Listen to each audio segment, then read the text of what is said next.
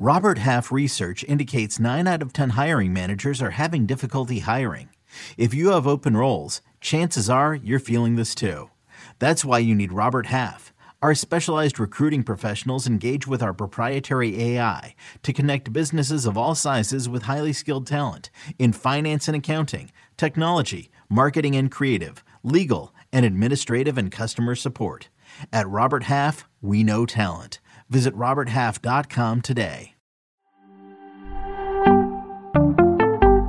Stafford to Kupp for the win. 23 20 the final score. Let's recap it right now on Fantasy Football Today in five. And how poetic is that, Jamey?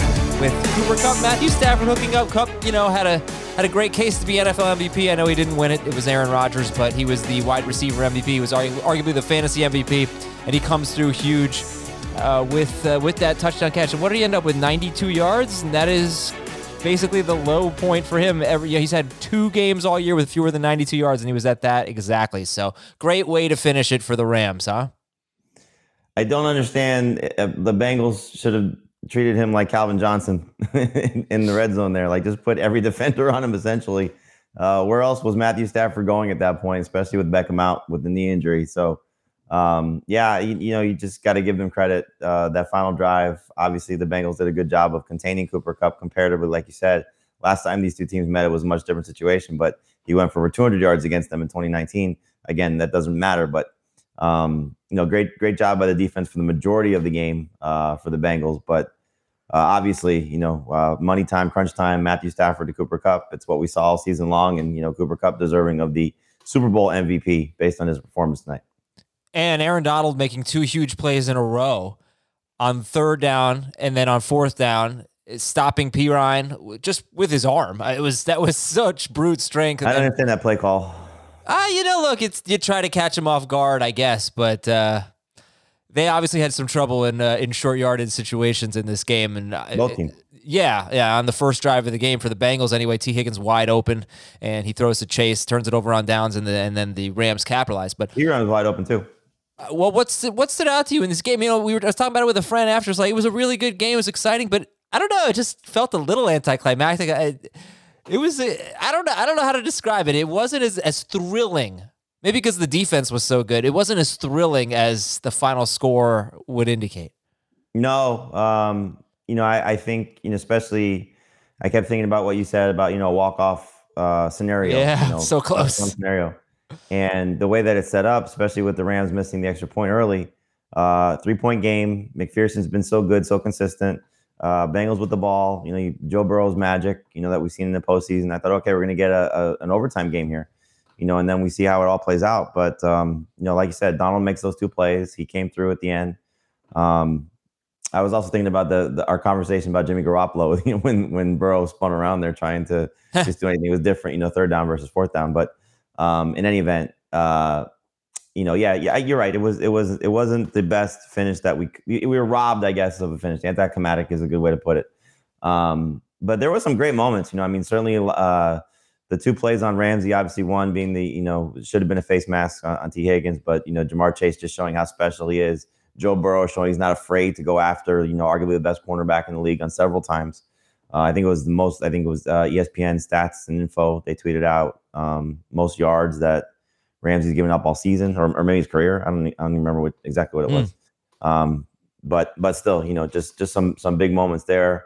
Uh, obviously, we're gonna have some some interesting conversations fantasy wise about Cam Akers. You know, this was kind of the uh, the nightmare scenario to an extent of him not having a good game. You know, not even just a mediocre Terrible. game was bad. Terrible. What, right. what, that, I think this is a fantasy recap after all, and that's the biggest storyline here, right? I mean, a few weeks ago, Cam Akers looked like a surefire, I would say second round, maybe early third round pick. You know, a lot of positivity. It's just a great spot to be the Lam- I Rams. he still is though. You do? Okay. Yeah, I, I think it was can he get back to top 15 overall pick? Can he get back to maybe in the first round conversation? You know, just because of what this offense is and what this this coach is and assuming that McVay is going to come back and they have some, you know, questions on the offensive line because three guys could potentially be gone based on their free agent status and Whitworth if he's going to decide to retire. Um, but I, I, I, think you know still if Michel leaves as expected, you know I, I, know they showed a lot of faith in Henderson coming back from the was a four game absence with the knee injury and just you know putting him in some key spots. Obviously, they needed some help at the receiver position when Beckham went down. But you know, I I think Akers. Th- there'll be some questions, but I still think you know just based on what his still his upside can be, uh, what this role in this offense is, um, and again, what whatever they do on the offensive line, I think you still got to trust him as a as, as still in that top 12 conversation. You know, probably somewhere, you know, 10 to 15 is where he'll end up being ranked consensus wise, but there's still too much to like. And, and, and look, it's, it's a five game season for him after one of the worst injuries that you could have. And so who knows where he's at health wise, you know, just been, been able to, yeah. to come back and play at this level is amazing enough, but you know, still everything that goes along with being an NFL player, it's, it's tough five games in from that injury. Last question for you here. Odell Beckham has a touchdown, has another long catch. He had two catches for 52 yards on three targets in a little less than a half, and he left with a knee injury. I don't know the severity of it right now, but was this a good thing? Was this a good game for Beckham's fantasy value or a bad game? Because he showed what he can do, but he got hurt again. That's obviously a big knock on him. I mean, obviously, it's it's a bad thing if you're you know factoring in the injury. Clearly, you know, which you have to. Um, assuming it's not surgical, and you know the the fear would be that it's an ACL again. It's the same knee.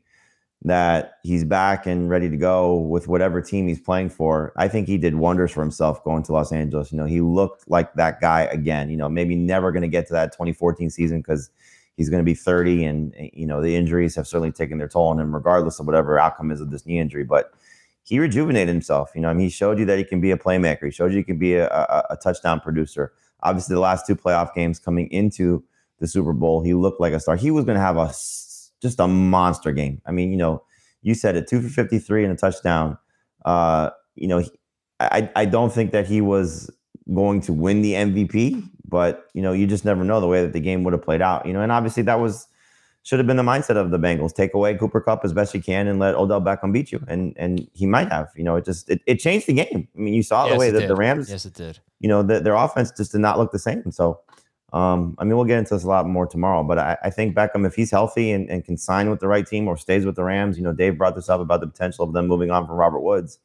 Um, if it's this duo again, I mean, you got to be really excited about Odell Beckham if he's healthy. Yeah, and it was an opportunity for Van Jefferson to do something. He really did nothing. I mean, he wasn't getting separation, wasn't making contested catches, and uh, that was disappointing. But the Rams win anyway in a very, very good game. I'll just call it that. Yeah, it wasn't amazing. It was not going to be the most memorable Super Bowl ever, but it was a good game, and it was a great end to a great season.